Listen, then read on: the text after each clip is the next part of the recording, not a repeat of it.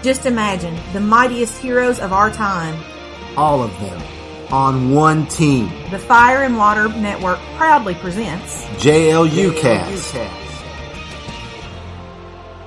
Hello and welcome to JLU Cast, a proud member of the Fire and Water Podcast Network, covering the Justice League Unlimited animated series. I'm one of your hosts, Cindy Franklin. And I'm Chris Franklin. And in case you didn't notice, Cindy's intro was different because yes, we are finally covering Justice League Unlimited beginning with this episode. Woohoo! With this episode, the format of the show changed from standard two-parters for each story to more focused, done-in-one tales featuring a rotating series of new heroes in the expanded league, usually grounded with one or two of the founders. But despite the end of the two-part stories and the faster pace, ongoing subplots began to emerge that will lead into a huge finale in season two. That wasn't always the plan, but Bruce Timm and company just kind of stumbled onto it. So, why did the show format change from Justice League to JLU? Well, Cartoon Network vaguely told showrunner Bruce Timm that they wanted to freshen up the show after two seasons, but didn't say how. After the events of the series finale Starcross, the creative team decided it would make sense that the league would greatly expand its membership, and boy, do they. To show how this change worked, Dwayne McDuffie wrote a script for a potential direct to DVD movie called Justice League When Worlds Collide. There, the League would meet their evil doppelgangers from the crime syndicate and bring in new members to help defeat them. But the television and direct to video schedules didn't match up, so the movie idea was shelved. Instead, we get this premiere episode revealing the new, larger Justice League. That movie would eventually see release as Justice League Crisis on Two Earths, but it would be set outside of the DCAU continuity. But if you squint and recast Hal Jordan as John Stewart, you can make it work within the DCAU timeline. Yes, very true. But let's jump into the episode itself. In keeping with the faster paced nature of the show, we're going to attempt to release two episodes a month, each one focusing on a half hour show, unless it's one of the few two parters. We can't promise we'll be able to keep up, but we're going to try. And we're also going to try to have shorter synopsis. That's on you. I know, it's exactly on me. Initiation first aired July 1st, 2004, written by Stan Berkowitz, directed by Joaquim Dos Santos, with music by Michael McCuistion.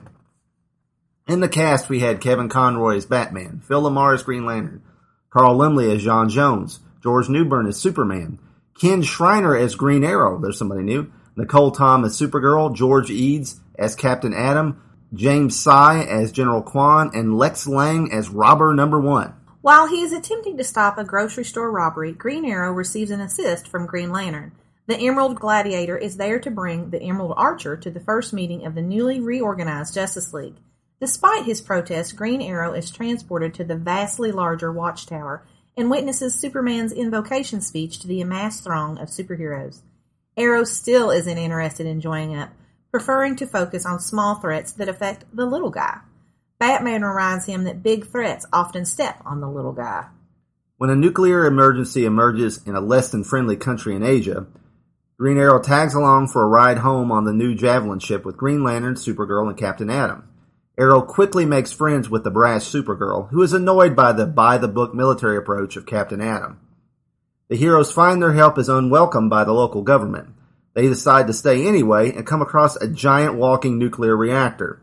Each powerhouse hero takes several turns at stopping the rampaging behemoth, but to no avail. Government officials finally come clean on how the monster was created to defend their country from foreign enemies. They also disclose how to defeat the creature by inserting carbon rods into its core. Captain Atom's protective suit is damaged in the fight and he must head into orbit before he goes critical. Supergirl makes one last attempt but is knocked aside. It falls on Green Arrow to use his non-super but very impressive archery abilities to shoot the rod into the target with his bow and finally cause the robotic giant to go inert. Later on the Watchtower, as they watch Captain Atom's energy being pumped back into his new suit, Green Lantern first chastises and then congratulates Supergirl on not following orders. Despite his misgivings, Green Arrow tells Batman he may stick around after spotting the fetching Black Canary, because he is a horn dog. yeah.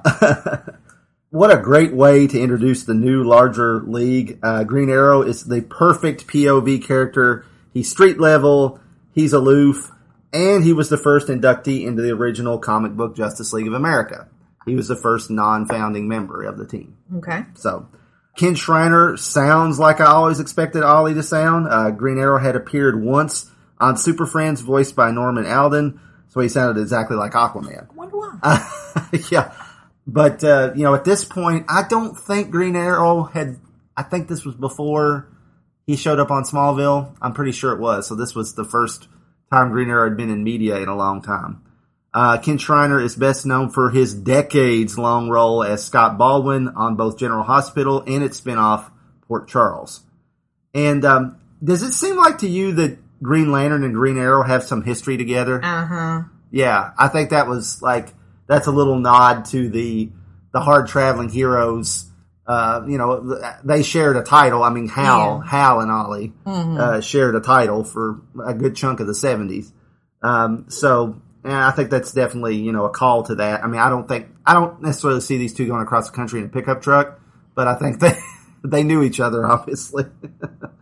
Uh, although I don't think John is going to take Ollie's preachy verbal abuse like Hal did, though. No, not so much. no. Uh, John Stewart has a redesign, shaving his head and growing a goatee, no doubt to help move on from Shayera. Uh, there's more on her later. Well, just like you know, after you break up with a boy, you're supposed to get a haircut. Oh, really? Is that the way it is? I didn't know that. Yeah. I wasn't You get your hair done. Well, uh, not necessarily a haircut, but you get your hair done, your nails done. You know. Hmm, okay, refresh. Mm-hmm. Okay, gotcha. Well, and the shaved head looks like the Justice Lord version of John Stewart. Now he didn't have the goatee, Mm-hmm. Right. But he had a shaved head, so yeah. So we see a ton of heroes on the Watchtower when Green Arrow and Green Lantern beam up to it. Uh, some of these will become semi-regulars. Some will just be background characters with no speaking parts, and some I'm pretty sure we'll never see again besides this episode. Uh, just now, there may be others that you guys see that I, I just I looked at the scenes and this is what I wrote down. I may have missed somebody. If you caught somebody that we are not going to list here, let me know. But this is who I saw: Obsidian, Doctor Fate, Hourman, Hawk and Dove, Aquaman, Atom Smasher, Nemesis, Johnny Thunder and his Thunderbolt, Doctor Light, the good one, Rocket Red, Blue Devil, B'wana Beast, Wildcat, Vixen, Aztec, The Question, Crimson Fox, Booster Gold, Vigilante, Etrigan, Red Tornado, Metamorpho, Metamorpho, Metamorpho, Huntress, Stargirl and Stripe, Crimson Avenger, Steel, Fire, Ice, Shining Knight, Starman, Elongated Man, Wave Rider, Charo, the 1976 Dallas Cowboy Cheerleaders, Zatanna, Gypsy, Creeper, Dr. Midnight, Vibe, Orion, Black Canary, and the Atom. Uh, like I said, I may have missed somebody, and I swear in one shot you see a big green hulking monster from the back that has to be Swamp Thing. So I don't, and Swamp Thing never appeared on this show again. No. We did see a Swamp Thing like character walk by the screen in War World. Mm-hmm. So, you know. Uh, Batman seems to know Green Arrow too, which I like because that harkens back to all of those Brave and the Bold issues I read as a kid. He was Batman's most frequent co-star on there. And of course, on the Brave and the Bold, Batman and Green Arrow have a history where Batman basically calls him out on always copying Following him, Yeah, yeah. copying him. Yeah, yeah. and we should mention that this is clearly the classic Bronze Age Green Arrow in the very faithful Neal Adams costume, bleeding liberal loudmouth, pre-longbow hunters. No offense to the Sutherlands and other Mike Grell fans and fans of the Arrow TV series, but I prefer this version of Green Arrow above all others. This is my Green Arrow. Right. I like this version the best. Uh, Batman is really setting up Green Arrow's character growth here. Those monsters tend to step on the little guys. Uh, he will actually see a monster attempt to step on people. So, nice setup there. Uh, Superman's speech is stirring, but he takes a moment to add some humor with his "We can't be cowboys anymore" or cowgirls. You know, so they all they get a chuckle out of it. So, I, I like that uh, that Superman has like you know we saw that in the very first episode of Justice League when he addressed uh, the UN. And uh, so Superman's kind of the Superman on the Superman the animated series almost seemed like that part of him being Superman he kind of shied away from. But this Superman is a diplomat. I mean, Right. he, he is he is the Christopher Reeve- Statesman. he's the statesman. He is the Christopher Reeve Superman that'll go in front of the UN. He did like Yeah. super, you know. So he is that. He has become that character, despite the fact that his reputation was trashed by Darkseid in the very last episode of Superman the animated series. So, what do you think about the new Justice League Army concept here? Well, I mean, you can see why they went to that. You know, more more people, but having it be run by John, you know, each one of them goes here and you know, making the best of the team and all that, making the most of your resources. Right. It makes sense after the events of Starcrossed. Mm-hmm. I mean, but it does make you wonder where were all these people? Right. where were all these heroes when the Justice League was on the lam? Why weren't you know mm-hmm. where was I mean even dis- even other than these characters, where where was Doctor Fate? You know, and we we already been introduced to mm-hmm. him and some of those characters like that, but you know, we'll, that unfortunately will come up. And that, that's one thing about having an army, and it's the same thing that people bring up in Marvel movies. You know, mm-hmm. like you know, it's like, well, why? What the heck was everybody doing in in Captain America: The Winter Soldier when the freaking helicarriers were, you know, dropping into Washington D.C. You know that Right. where was where the crap was Iron Man? You know that type of stuff. So it, it's you you just kind of got to let some of that go. You can't worry about that stuff. And the Justice League has a staff of people working here. Who's paying them? Oh, Bruce. Bruce Wayne. Uh, we'll see that the Watchtower has been completely redesigned with some new little satellite structures as well. Of course, Batman crashed the old one into the Earth to destroy the mm-hmm. the, the force field generator thing. I know Bruce Wayne's like mega rich, but I'm like, is he this rich? I mean, Right. you know, it's like that. You know, maybe Superman's like going into coal mines and just crushing some you know coal into some diamonds. And, Yeah. There's payroll for today. yeah, yeah, there you go. uh, Superman points out that J'onn, like you said, will be coordinating everything from the Watchtower, which makes perfect sense for him because he's, you know, got mental telepathy and everything. He is the man in the chair. He's the Ned of, of the Justice League Unlimited. It's also similar to the role he played in the Justice League Task Force comic in the 90s, which, if you think about it, is very similar to this premise. Traditional and non-traditional League heroes teamed up for specific missions. Now that title didn't keep that too long, and it eventually became like Justice League Academy, basically. Like he was training like new heroes, you know, in their in their powers and things. But it started out like I, me- I remember like the first storyline had like Nightwing and Aquaman and and I think Gypsy, and you know, it was like a weird mm. combination of, of characters together. So. Uh, Nicole Tom returns to her Superman the Animated Series role as Supergirl. She's probably best known for playing the oldest daughter on The Nanny and her role in the Beethoven films, although she's very active. She's been in a lot of stuff. If you look up her IMDb, she shows up in a lot of things, so good for her. Did you notice that Green Lantern constantly refers to her as Kara and not Supergirl? It pissed me off. Why did it piss you off? He gave Captain Atom the respect of calling him by his title, his code name, but not Kara. That's belittling. If Mm. he's sending them both into equal danger, he should treat them equally. That's bullshit.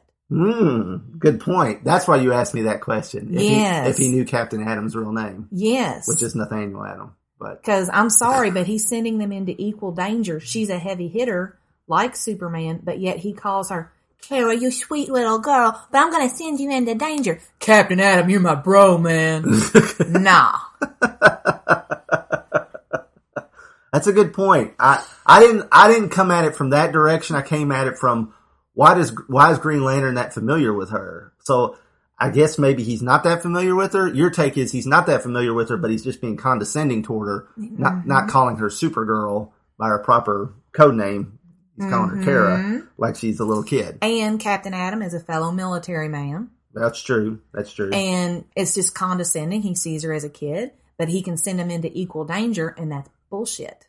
Well, now I could see Batman maybe calling her Kara because of because her and Barbara being best friends. We're not talking about Batman. I know we're not. I'm just saying. I was just. I didn't. I didn't come from. I. I didn't come from where you came from with it. But I see your point. Yeah, it does. And they even say, you know, uh, J'onn's like take Supergirl, so she has to start. You know, she has to learn some sometime or something like that. And I mean that part I kind of get, but at the same time, she's like probably this. She's in the top five of most powerful people on that watchtower. Mm-hmm. So yeah. now, of course, And then, like Superman even says at the beginning, you know, sometimes you may be called on to make the ultimate sa- sacrifice. Well, if she's being sent to this nuclear threat yeah, to possibly in a possibly make foreign country that doesn't like the United States to begin with. that could possibly be making the ultimate sacrifice, but you won't pay me the respect of calling me by my code name, Yeah. you and the horse you rode in on. Plus, I mean, while John, John, not John, but John Stewart, Green Lantern, knows Superman's secret identity, I don't think everybody else knows Superman's secret identity. The core Justice Leaguers know each other's identities. Mhm. John's obviously not really secret, but he's calling Supergirl Kara in front of Captain Atom and Green Arrow. Mm-hmm. And so he's compromising her and Clark Kent's secret identity because she's Clark Kent's cousin. And Martha and Jonathan Kent's safety, Yep. as by extension. yeah, because she lives with them. Mm-hmm. Yeah. Good point. Yeah. Hmm. We went down that rabbit hole, but that was good. Uh, George, George Eads provides the voice of Captain Atom, although I don't think he's the only actor to do so. I think another actor comes in and voices him throughout the series, but, uh, he's best known for playing the character of Nick Stokes on multiple iterations of CSI for years. He also played Evel Knievel in a TV movie for TNT that I didn't know about. Oh.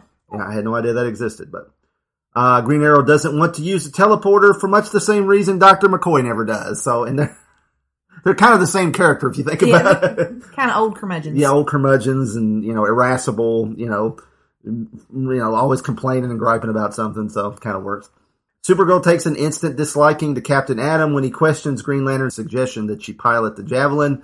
She sticks her tongue out at him, and uh, which Green Arrow notices, and he gives her a wink. So I think that's just Green Arrow. I don't. mean I'm not saying Green Arrow is gonna like she's way too young for him, but Green Arrow's flirty. You know, No, that was not in. I don't think he's flirting with her, but I just think Green Arrow is like he's the type of guy that wants to be. He wants to be the cool guy to the kids. You know what I'm saying? Well, I mean, there is no no undertones of that at all. It's just kind of like, yeah, you stuck it to him. I appreciate that. I'm with you too. Yeah, That's what that's coming But I just across. but, and, mm-mm, no flirty.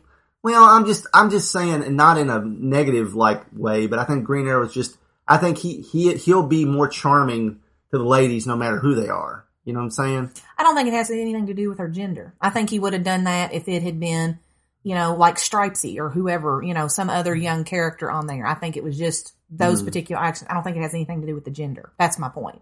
Okay, all right. Uh, Green Arrow isn't too fond of the captain either, telling him, "I think you're what I used to march against in college." uh, this plays into Mike Grell making Ollie older than his contemporaries, if you want to read it that way. Right, right. He doesn't have to be older, but he could be. Uh, so the country here in Asia seems very North Korea like. Right. You know, uh, General Kwan is diplomatically courteous, but then tells them to get out. It's under control. Oh yeah, Sure, it is. Yeah, yeah.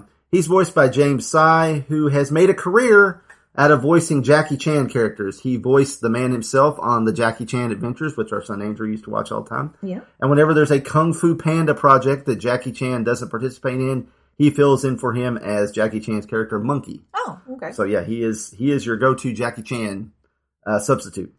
Uh, now Green Lantern gets on Kara later for going off half cocked, but shouldn't he be giving that grief to Green Arrow? Mm-hmm. I mean, I technically he's not on the mission, but he's the one that runs out of the javelin exactly because you know he's that was you know they're not doing anything. They're you know and and you know John Stewart Green Lantern is consulting with J'onn. We're just gonna have to call him Green Lantern. I'm getting back into that again. Green Lantern is consulting with J'onn, the Martian Manhunter, about what they should do. And of course, Martian Manhunter's like, you gotta, you know, you gotta. Because uh, the thing is, is she wouldn't have left if Green Arrow hadn't have left, and she was making her case to him about what we should do something. She did not go off half cocked. Yeah, I don't think she ever did in this No, episode. that's what I'm saying. I don't know. We'll get back to that, but I don't know if that was a script change that they didn't change down the line because yeah, but uh, at least we see the local military evacuating people. I like those shades of gray. You know, Mm-hmm. right? they're, They're, they're- they're, protecting their people or Right. trying to. yeah. Green Arrow saves a local soldier who really needs to learn how to drive. I Bless him. That dude was coming off down that bridge. I don't know if the brakes were supposed to be out or whatever, but yeah, he can't drive. Uh, then we meet the big bad Brimstone, although he's never called that. Brimstone was the Darkseid created creature that the Suicide Squad faced on their first mission in the Legends event miniseries. Well, the modern version of the Suicide Squad that's comprised of supervillains.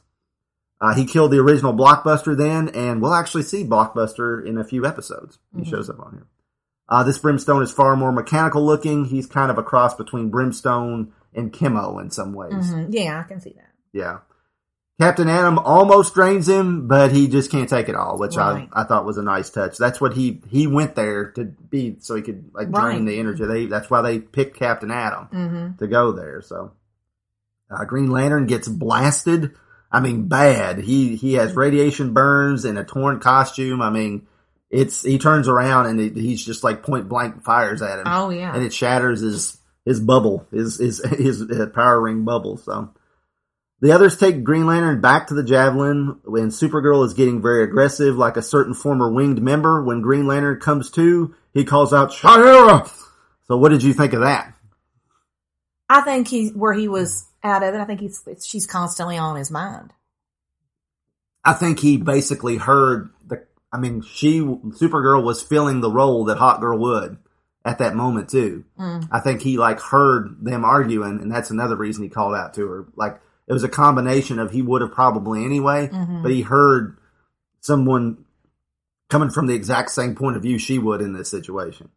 So Supergirl actually pulls out the red eyes of anger and begins to cook a soldier until one of the hazmat suited guys speaks up about what brimstone is and how to stop him. I mean, they show like, you know, her grab that guy and he's literally starting to smoke as, you know, she's, you know, and, and, and he doesn't talk, but that the hazmat guy Mhm. does. So Captain Atom volunteers to insert the rod even though it may kill him. Both Supergirl and Green Arrow reevaluate their initial thoughts of him. But do you think the handshake between him and Green Arrow was a bit forced? Yeah, it was just kind of eh, Yeah. you know, I, I think he could have like just gave him like a you know, like a little half salute. half salute with two fingers or something. Yeah. The, the handshake was a little I don't know. I I, I mean it worked, but it, it was just a little yeah, it was a little. Eh. Yeah, yeah. Uh, but unfortunately, Captain Atom never gets close enough, and Brimstone blasts him. His suit tears. He begins to go critical, then takes the sky and explodes. I remember thinking, did they just kill him in the I first know. episode? I know. Like, oh, yeah. this is similar to what happened in Kingdom Come with the character where he does die and wipes out Kansas, and how Firestorm is quote unquote killed in Identity Crisis by freaking Deathstroke in one of the dumbest scenes ever put in a comic. Freaking Deathstroke. Really? Takes out Firestorm? Oh, God. But anyway, I have so many problems with that series. I mean, it's got some good moments, but it's just, ugh. Uh, Supergirl tries to get the rods in, but fails. So, of course, it's up to the unpowered little guy to save the day with his extraordinary but very human skills. I like how he can hit the target until he breaks the rod in half and then attaches it to an arrow. right. He sh- tries to shoot the rods from his bow with no arrow, and it just he misses multiple times. Mm-hmm. well, because it doesn't have the trajectory. It doesn't have the you know Yeah. the flight pattern. Right, right. Uh, there's a nice bit where Brimstone is just burning the entire forest, and we see Green Arrow's hat go up in flames, and then the smoke clears, and we get that very Brian May like heavy guitar, and there's Green Arrow standing on the. Yeah. the what's left of the hill. Uh, we should mention the music in this series is much more rock based than the previous DCAU shows, but it works with the fast paced series. I think. What about It's you? more manic, you know. yeah. I and I think you know, especially with all the characters you've got going on, I think it fits it. I think it does too, and I mean, you know, that's that's one thing we we talked about how once you've watched this series and you go back and watch the first seasons of Justice League, mm-hmm. that slower pace is really you, you notice it, especially at first. You kind of get used to it. I mean, we did. We mm-hmm. noticed, you know, that it's we had watched more of Justice League Unlimited over the years, rewatched it more, mm-hmm. and so you know the the music's slower, the pace is slower. There's there's the stories are very padded in some cases. You know, this is like more Boom, boom, boom, boom, yeah. boom, breakneck speed. Yeah, yeah. Uh, Green Arrow hits his target, and Brimstone goes out. Kara flies in for the coup de grace and knocks its head off. Yep. So I thought that was, you know, a nice little bit. But how did they retrieve Captain Atom's energy or whatever it is? I mean, they said J'onn's team picked him up, but with what? I don't know. I wonder, do they have the big vacuum? Is they have a big dirt devil, or you know what's going on there? I, I mean, it's it is strange. Not quite as strange as when they're back on the watchtower and they're pumping the energy into his new suit, and it's basically like an empty suit, but it gives Kara the thumbs up. Uh huh. That was creepy. I mean, it's just like Okay. this is more like to me. This, In the words of Danny, okay. yeah, this is more like the the Legion character Wildfire, who would always get his suit ripped up or have to blast out of it and be put back in it, and it kind of reminds me more of that than Captain Atom in some ways. Green Lantern isn't Hale and Hardy in the end; he's in a wheelchair Yeah. still. So yeah, I mean he's yeah he, he's in rough shape. But again, he gets on Kara You know, he basically tells her if you do it this, if you you you were insubordinate and rash, if you do this again, you're off the team. And oh, by the way, good job. I know. So it's like, but what did she really do that was that? not, no. Yeah, I mean, like I said, Green Arrow wasn't one that he should be given crap to. Uh, but uh, just because she's young, yeah, you know. yeah. I like the Green Arrow is coming out of the shower in only a towel, but he still has his mask on because you know secret identities matter, like we said. Yeah. So he still got. Unless you're Green Lantern and calling people by their first name. Yeah, right. and then the ending. He's about to tell Batman he's not going to stick around. Then he sees Black Canary lovingly putting on her boots, posing by the lockers. Uh, I'm surprised his towel didn't fall off. Oh. oh. Something may have pushed it off. Uh, Christopher. so, what did you think of this one overall? Oh, I like it. Anytime that Green Arrow's in the, featured in the episode, I was like, yay! You know, so Yeah, I I gotta say, like Green Arrow, like the, of course, the Justice League Unlimited action figures. You know, when they they went from Justice League to Justice League Unlimited, man, they opened the doors for all these characters. yes. And and the Green Arrow. And for a while, we tried to collect them all, but there was just so many. well, and, and they the d- distribution of them got them got stupid to where you had to get so so many off of Matty Collector, which was a crap website Mm-hmm. to try to fight. And I just I've picked some of them up over the years. I picked them up for less than I would have paid for Matty Collector most of the time. Right, So right. I, you know, I, I still pick up ones here and there that I don't have, but I have most of them. But the Green Arrow, the the five inch figure, he's okay. But the the ten inch one that looks like the maquettes, mm-hmm. oh man, he is gorgeous. He's one of my favorite Yeah. figures in that line. So yeah. I think this is a great start. As again, Green Arrow is the perfect outsider character to view the new league through. He's the anti-establishment guy. You know, it, it makes perfect sense. The character interactions are outstanding, outside of the Green Lantern Kara thing, which is which is weird. But we will see that Green Lantern, Green Lantern, Green Arrow, and Kara kind of have an arc together they do. from They this do. episode. But I'm just saying right Yeah. here at the beginning, I'm Yeah. trying not to seed what happens later into my thoughts about this episode. I'm telling you what I think right now. No, no, I, I know. Yeah, you're and you're right. I mean, I, I get it. I totally get where you're coming from. It's I I, to, I hadn't thought of that, but now that you told me that, I'm like you. You know, I I, agree, I agree with you.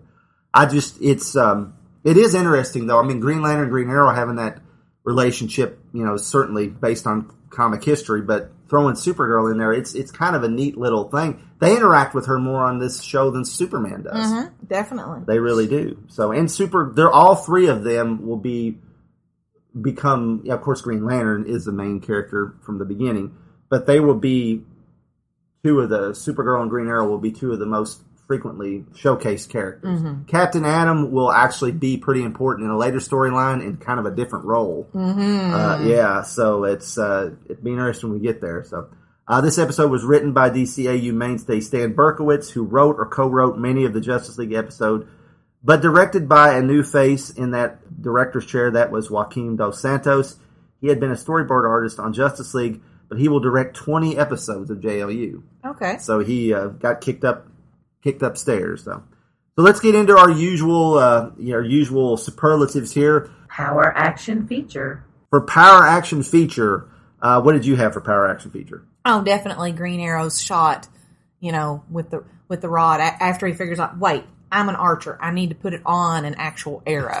yeah, yeah, you know. yeah. I mean, it, it was you know it was it was all set up leading to that too. Mm-hmm. So yeah, it was it was great, and it, it, it they totally pulled that moment off. Rotating Chairperson. So who would you put for rotating chairperson?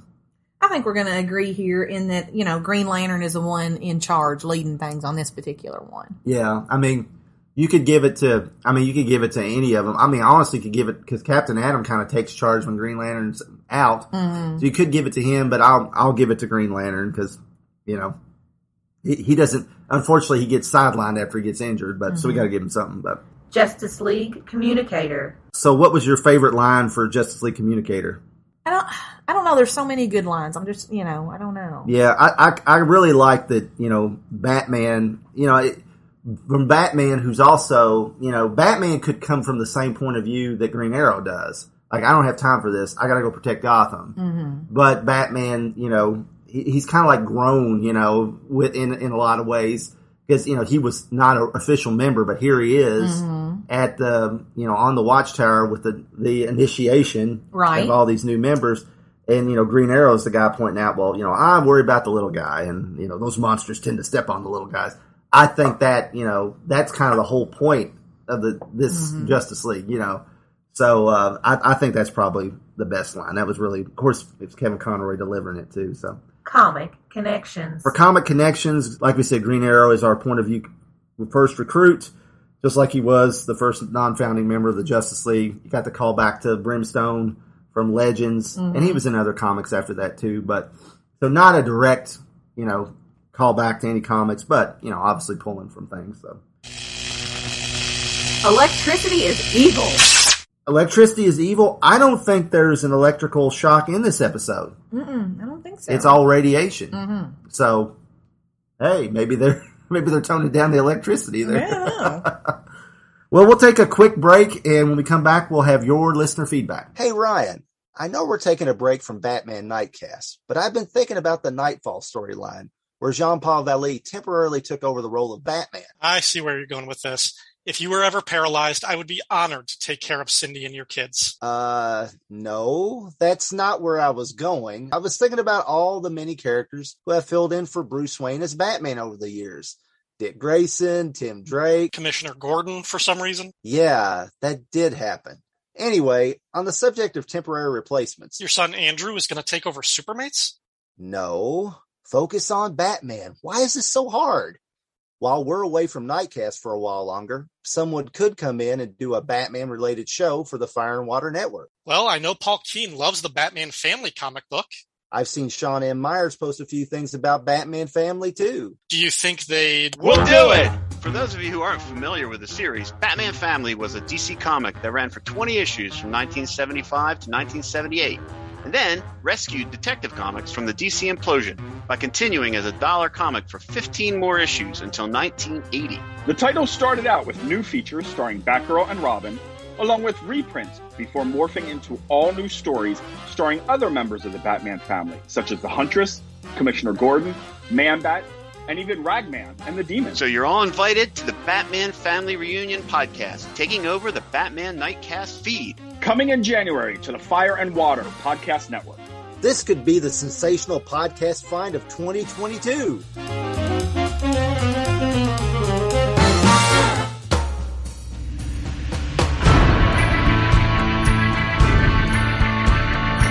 Warlord Worlds, a fan podcast devoted to the comic creations of Mike Grell, including Warlord, Jon Sable, Starslayer, Shaman's Tears, and Green Arrow. I'm Darren. And I'm Ruth.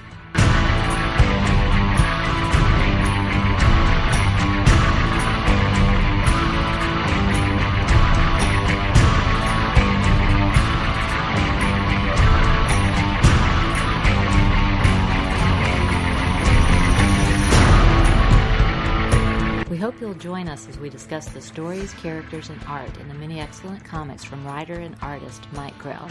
Warlord Worlds is available at podbean.com and on iTunes and Stitcher. Find us at warlordworlds.com.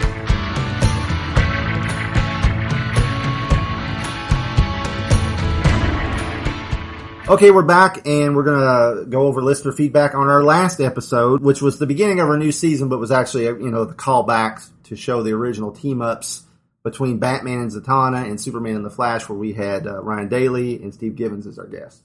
Okay. So our first feedback is from Isamu Yukinori. I think we can assume Superman is able to run on water using speed alone, just as Batman had done when he had relative super speed in Time Out of Joint. In the Flash comics, Mark Mardon's brother Clyde was the one who created the technology that Mark then used to build his weather wand and other devices. So it's neat that this episode included the brother inventor. My dad told me the pre crisis answer to who was faster was Flash in shorter races and Superman in longer ones, like a million miles long, because Superman has greater endurance. When the Speed Force was involved, it seemed Flash would hardly tire at all, so he was always faster, I guess. Yeah, of course, you know, uh, Isamu is the son of our beloved departed friend Azumi Yukinori, and uh, you know, like father, like son, he's always you know he's bringing the bringing the facts and and uh, and yeah, I have to agree with that, and I'm glad he brought up. I always forget about time out of joint, where Batman and Robin have basically have super speed. That's where they're fighting the Clock King. Right. And, and I mean that's and yeah, they like Batman runs. There was there was an episode where I couldn't remember a while back where where I think it was maybe Wild Cards where Flash run the bomb out of the city. Yeah. and I remember Flash run the bomb out, but it wasn't Flash; it was Batman. Batman was holding the bomb as it mm. exploded and running it out of Gotham. So that it's in. I always forget that episode. I don't know why. It's just, but uh, yeah, it's weird. So. Uh, Mike Zumo wrote in, great episode, even though I did almost pull my hamstring at the gym because I was laughing through Cindy's complaints about the Indy 500. Sorry. Who does give a shit? Exactly. Also, on Martin selling the weather device, it reminds me of an Adventures of Superman episode, Muddy to Burn. Guy invents an, an asbestos suit and is asked why he didn't sell it to the government for 10 times as much. He said, because that would be honest. He gives up millions because dishonesty is, dishonesty is very important. so this must be like, you know, Mark Martin's like, no, I don't want to, I don't want to go legit. This is, you know, I'm, I'm a villain, you know, so I appreciate that. Ah, Rob Kelly writes in, glad to have JLU cast back. No need to worry about Bill Murray comments. Yes, I love him as a performer, but his legendary pricklessness is indeed, well, legendary. Love the idea that anytime Carl Lumbly was on a Timmverse show, he was J'onn in disguise. That would have been an amazing long con to pull off. I'm glad Steve thought it was funny that he was supposed to clean the Rob cave so he could appear on my shows. I wasn't joking. He never even vacuumed. I will have to say, Rob wrote prickliness and you said pricklessness. So, Oh, oops. yes, it's true. This man has no prick. Uh, hey, works Bill Murray comment, right? Uh, Liz Ann Oswalt wrote in and uh, she mentioned that the uh, Gotham Girls web series uh, that was on years ago, she brought that up. Uh, she said that probably inspired Gotham City Sirens to become a comic. That was also done by this team. Uh, that was this silly little cartoon you could find online tracking Flash animation days. Sometimes Zono would be the main character, though it mostly focused on Catwoman, Harley Quinn, Batgirl, and Poison Ivy. Yeah, you know, I think that's kind of the lost DC animated series, that Gotham Girls, because I guess technically it's in the continuity of, or it's based on the continuity hmm. of the of the you know the DCAU shows, and it came came kind of. It might have started before Justice League Unlimited ended. I can't remember, but yeah, it was. They were hard to watch. It was back, you know. I mean, I had trouble watching them because you know download speeds back then and everything. But I don't know if the animation holds up worth watching now. But I probably should try to give them a shot again. So. Captain Entropy writes in Number one, car races are better live when you can see the whole track and watch the drama as they jockey for position. Bring serious ear protection. Of course, I agree with Cindy on this point. Well, of course, everybody should agree with me. I mean, come on. Number two, Superman has to have Clark. No one, not even Superman, can handle the physical and emotional drain of helping people in trouble all the time. Even the strongest and most compassionate aid workers have to have some time to go off shift. Very true. Mm-hmm. Number three, any government that got that weather technology would weaponize it as fast as Martin did, and it would be a weapon of mass destruction. Next would come keeping it out of the hands of less responsible actors, treaties, and verification of inspections. And even using it for good intentions would have unpredictable and almost certainly negative environmental effects. I think after Superman and Flash smash the thing, it would be time to have a hard talk with Ben, have him sign some non disclosure agreements, get him his dream job, and monitor him closely. Hey, maybe he's working on the watchtower. Hmm, there you go. that way they could keep an eye on him. Yep. that would have been a good callback if they'd shown him. Yeah. Uh, Jeff Owens of the Classic Horrors Club podcast writes in. I wonder which Cindy despises most: the Abominable Doctor Phibes or the Indianapolis 500s. Well, Well, which one do you despise more? I think the Indianapolis 500 because it's repeating. It's just like when, you know, like the I Know song. I can't stand where it's repeating, repeating. Change it! Come on! Oh, oh, uh, the the uh, you're talking about the Bill Withers "Ain't No Sunshine When She's Gone." Ugh. I know, I know, Shut up, I know, shut up. I know, I will hit you. know, I know. Shut up! Oh God, that's Cindy's least favorite song because of the rep- repetitive, repetitive nature of it. I can't stand it. I mean, That comes on the radio. She's like reaching for the dial, and I'm smacking her hand. I'm like, I like this song, you know. I don't care. I mean, and those kids, I mean, I love the kids that I work with, but I have a rule. They're not allowed to play with the poppets or those pull apart things or anything that's repetitive like that, or I will take it away from them till the end of the day. Because it drives me bat crap. You're up next. Oh, sorry. Um, Ian Fletcher writes in, Cindy, your point on the Indy 500 made me genuinely laugh out loud. Loud. My wife is a fan of NASCAR, and I recall observing the same thing: cars driving in circles endlessly. Exactly. Notice everyone agrees with me. You love it. I know, and I'm so used to it, so it's good. Oh, boy. Um, he continues to say, Okay, you might hate me, but Barry Allen was my Flash. Again, more flea market comics here, but I grabbed a fair amount of Flash comics in the trial of the Flash era and enjoyed them. It might have also been that my dad read Flash comics as a kid, and that meant I ought to like him too. There was something about the art that really caught me in the issues I read, or just the comparison between Superman comics of the era and Flash comics of the era. In one comic, Superman was taking on the Cosmic Minstrel, or something like that. Then in the Flash comic I had, he was trying to defeat the Weather wi- Wizard while being chased to his cell. The comics just struck me as being more grounded, less silly. When I picked up the last issue of Flash off the newsstand, I must have read it a hundred times. Crazy as it seems, I never knew that Barry was killed off in Crisis, and kept on thinking he was living happily ever after in the future with Iris. I'd like to think that too, but no, no, and I mean, you know, no, you nobody's going to hate you for liking Barry. I mean, you know, Barry was, you know, he was a great, he was a great character. He was the Flash for years, and I mean, I have a lot of love for Barry too. So I mean, yeah, that's it's it's it's all you're among friends here. You can like Yes. you can like Barry, you can like Wally. You know, um, you know, I obviously here, you know. This is a Wally show, so we tend to go more Wally, but you know, lot I like love. Max Mercury. You like Max Mercury? I like Jay Garrick. I like Max Mercury. okay, well, there you go. Uh, well, that'll do it for our feedback. Uh, special thanks to our Patreon supporters. For information on how you can support the Fire and Water Podcast Network, visit patreon.com slash FW Podcast. Extra special thanks to Jorge Luis Castillo, Matt Ryan, and Neil Whitney for specifically supporting the JLU cast. You guys rock. You're awesome. Thank you so you, much. You are patrons unlimited. So there, There you you go. Uh, come back next time as we discuss the DCAU adaptation of one of the greatest Superman stories ever told for the man who has everything. We'll see you then. Bye. Bye. JLU Cast is a Franklin and Franklin production in association with Bugaloo Enterprises worldwide and is a proud member of the Fire and Water Podcast Network. The characters and properties mentioned in this show are copyright their respective holders. Likewise, all audio clips are copyright their holders and no infringement is implied. So please don't sue mommy and daddy. Emails can be sent to supermatespodcast at gmail.com. Comments can be left at fireandwaterpodcast.com. Find us on Facebook by searching for JLUcast and FW Podcast Network. Follow us on Twitter by using the hashtag FW Podcast. Please consider leaving us a review on iTunes. Thank you for listening to JLUcast. We sent the lantern for you because you never gave us an answer.